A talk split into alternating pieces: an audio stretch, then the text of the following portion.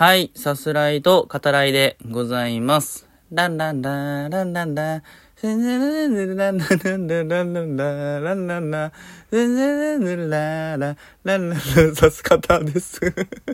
もうグダグダじゃねえかっていうね、話ですね。歌詞も覚えてないし、うん、もう自分でこうやってて途中で、あ、これダメだっていうのね、わかるパターンっていうやつですね。はい。えー、すっかりね、まあ、三が日も終わって、日にちもうろ覚えっていう、やべえっていう感じありますけどね。ボケてんのかっていう。だって昨日休みで、今日もね、午後からの出勤なんで、ある程度ちょっと余裕があるっていう中でね、まあこうなってしまうのもね、許してほしい。うん。あの、すいませんっていうね、感じがありますけどね。はい。で、あの、昨日とあるラジオトークのライブのアーカイブを聞かせていただいてて、あの、途中まで僕参加してたんですけど、あの、僕いなくなった後ね、でもさすがとさん聞いてないだろうけど話そうみたいな感じで、あの、僕のこともね、ちょっとこう、触れて、話されてたライブがあって、しっかり聞いてるからな、こっちは聞いてるからな。っていう、はい、感じもありますけど、うん、あの、その中で収録の、なんていうの、裏側というか、どういう感じでね、その収録、僕のね、えーできているのかみたいな、そういう感じで話されてたんですけど、あの、別に大したことはない ですね。はい。で、映画、確かに映画見てる間っていうのは、僕の収録はほら、そんなに長い時間じゃないので、その、どこを抽出して話すかみたいな、そこが大事になってくるなっていう、うん、の、後にもね、あの、ブラッドエスケープ控えてますけど、うん。これのメイン、どこを切り取って伝えれば、あの、聞いてくれてる人に届くかな、みたいなのは、やっぱ考えながら、えー見てるところはね、ありますね。うん、ちょっとこう、なんかそれに完璧に慣れてしまっているので、うん、もう少しね、あの、自由なというか、楽しい見方がね、あの、できてもというか、してもいいんじゃないかなっていうことも最近は思ってはいるんですけど、まあでもね、結構その時にその時によるんだよね。ぐだーってしながら映画、ぼんやり見て、うん。あとあとちょっと時間を置いて考えて、ああ、でもこういう作品だったんだよな、みたいな。うん。じゃあこうやって話そう、みたいな。うん。割とその時々にもよるんですけど、何よりもね、その一人の映画、それを見た人間として感じたことはそのまま素直に話すっていうのは大事にしたいなといつも、うん、思ってますね。だからね、結構他の人は絶賛してたりするものを指す方はね、そんな、なんか、うん、別に悪くないけど、そこまでじゃないみたいな感じで喋ってる回もね、実は結構多いんですよね。うん、その逆もまたしかりで、俺はめっちゃ絶賛してるんだけど、あの、君たちはどう生きるかもさ、実際そうなんですよね。あの、僕は激賞してますけど、あの、映画好きであったり、その映画周りの、なんていうのかな、ほまあ、本当にざっくり言ってカルチャー的に、そこにこう、いる人たちっていうのは別に悪くないけど、あの、ベスト10に上げるほどでは、みたいな人もやっぱ多くいらっしゃって、中にはね、クソつまんなかったっていう人もいるし、うん。あの、下半期ベスト1位ですみたいな、そこまでやってるのは多分ね、僕ぐらいだと思いますね。で、収録について話戻すと、よくその他にもね、収録されてる方っていうのは当然いらっしゃって、その一日の、なんていうのかな、頭の、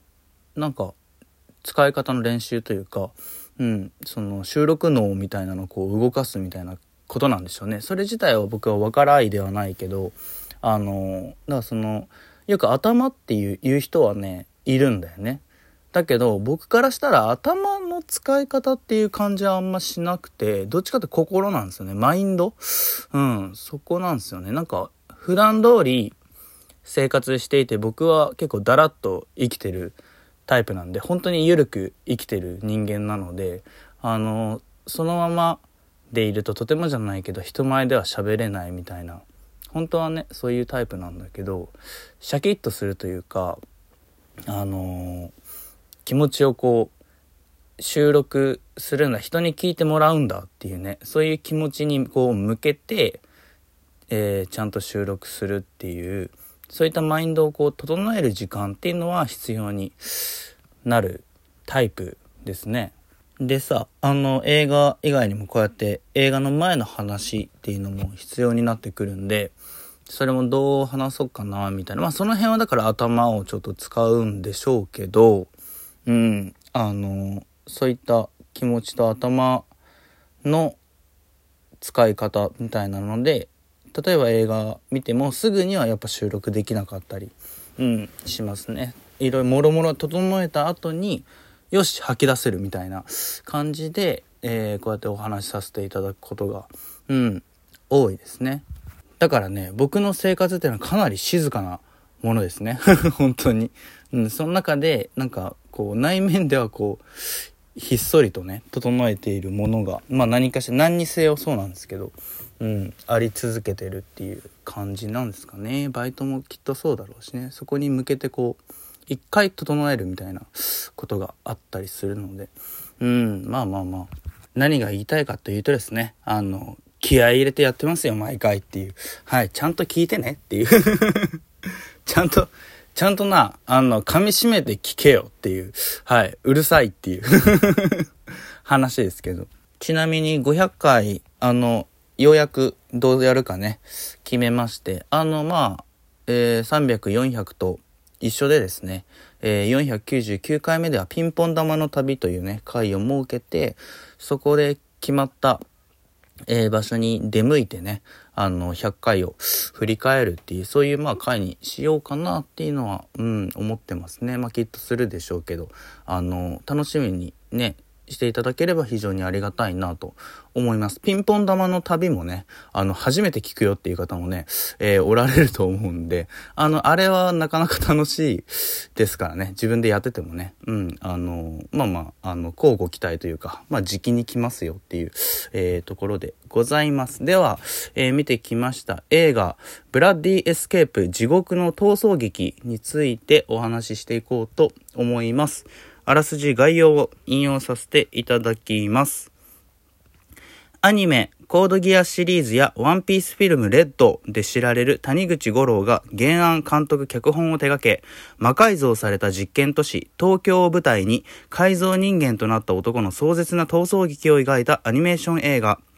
メディアミックス企画エスタブライフシリーズの映画版でテレビアニメ版と共通の世界観で物語が展開される。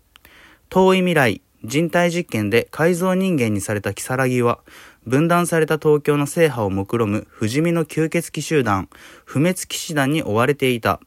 さらに、殺された親分の復讐を誓ったヤクザたちの追手に加わり、大構想へと発展。キサラギは改造によって体に仕込まれた様々な武器と自らの特殊な血を駆使して地獄のような戦いに身を投じてゆくとなっております。はい。あの、概要にもありましたけど、まず、この企画って、エスタブライフ、えー、グレートエスケープっていうアニメがね、2022年の4月から6月に、えー、放送されていて、それの、まあ、言ってしまえばスピンオフ作品に、えー、なりますね。うん。ま、まず、そのエスタブライフっていうアニメがあって、で、そこからこう派生する世界観というか、まあ、いろんなメディアミックス、えー、視点ね、えー、今回は劇場版として展開していくっていう、そういうものになるんですね。僕見た後に、あの、知って、あ、あ、そういうことなんだっていうふうにね、思ったわけですけど、えー、大好きな谷口五郎監督作品になります。でね、エスタブライフを僕は見逃してるんですね。これ非常に痛い。今回お話する上でも、あの、痛いなと。思いますね。だからアニメ版では逃がし屋たちが主人公で、きっとね、いろんなキャラをこう逃がしていくってそういう作品になるんでしょうけど、今回はその逃がし屋にもこう、あの、助けをね、依頼する、えー、キサラギたちですね。うん、あの別の主人公たちのお話となっておりますだからまあ完璧にスピンオフ作品だよねっていう、えー、感じですけどあのこれまで谷口作品谷口さんの作品ですね。あの、僕はもう常にこう言い続けてます。あの、信念の作家であると。うん。信念っていうのは割と抽象的なところがあるかもしれないけど、谷口さんの作品を見たら、あの、何かがわかりますっていうね。はい、あの、自分の信念の灯火っていうのはね、消えない、そういうのを、あの、見るとね、またその火がこう、ブワーッと燃えるみたいな、そういう、えー、タイプの作品をね、あの、作り続けているなと思いますね。今作の特徴としても、やっぱり、まず悪役の思想ですよね。はい、天保林っていう、あの、大ボスがね、いますけど、山寺宏一さん演じている。うん。あの、過剰な全体主義者っていうのかな？うん。全体のために個の犠牲はいとわないというか、個の考えに執着というかね、それを持つとお前は間違っていると、それは正義ではないっつって罰せられるみたいなね、そういう、えー、まあ思想ですよね。持ち合わせて、なんじゃそりゃーっつって それにね、対抗していく、まあ反発していくのが主人公になる。まあ、そういう構図になってますね。で、えっと、クラスターっていう、えー、閉鎖された街、あとその閉鎖感っていうのかな？閉塞感っていう。うん。それも含めて、まあ、あの、コロナなんだろうなっていう、コロナとそれに伴うそのやっぱ空気感っていう、ものがこう表現されてるんだろうなと思うし、えー、その中で個のね考え方を持つことは決して悪くないよっていうね、うん、そういうことがテーマとしてあるのかなっていう気がしますね。はい。あの、これまでだと、あの、指す方でも触れてはこれまでね、いるんですけど、ガンソードとか、えー、リビジョンズとかね、あの、その系統になるのかな。まあ、テーマ自体はざっくりと違うかもしれないけど、あの、手書きと CG の組み合わせとか、えー、含めとリビジョンズもね、ありかな、みたいな、そういう気もしますね。はい。映画館でご覧ください。では、また。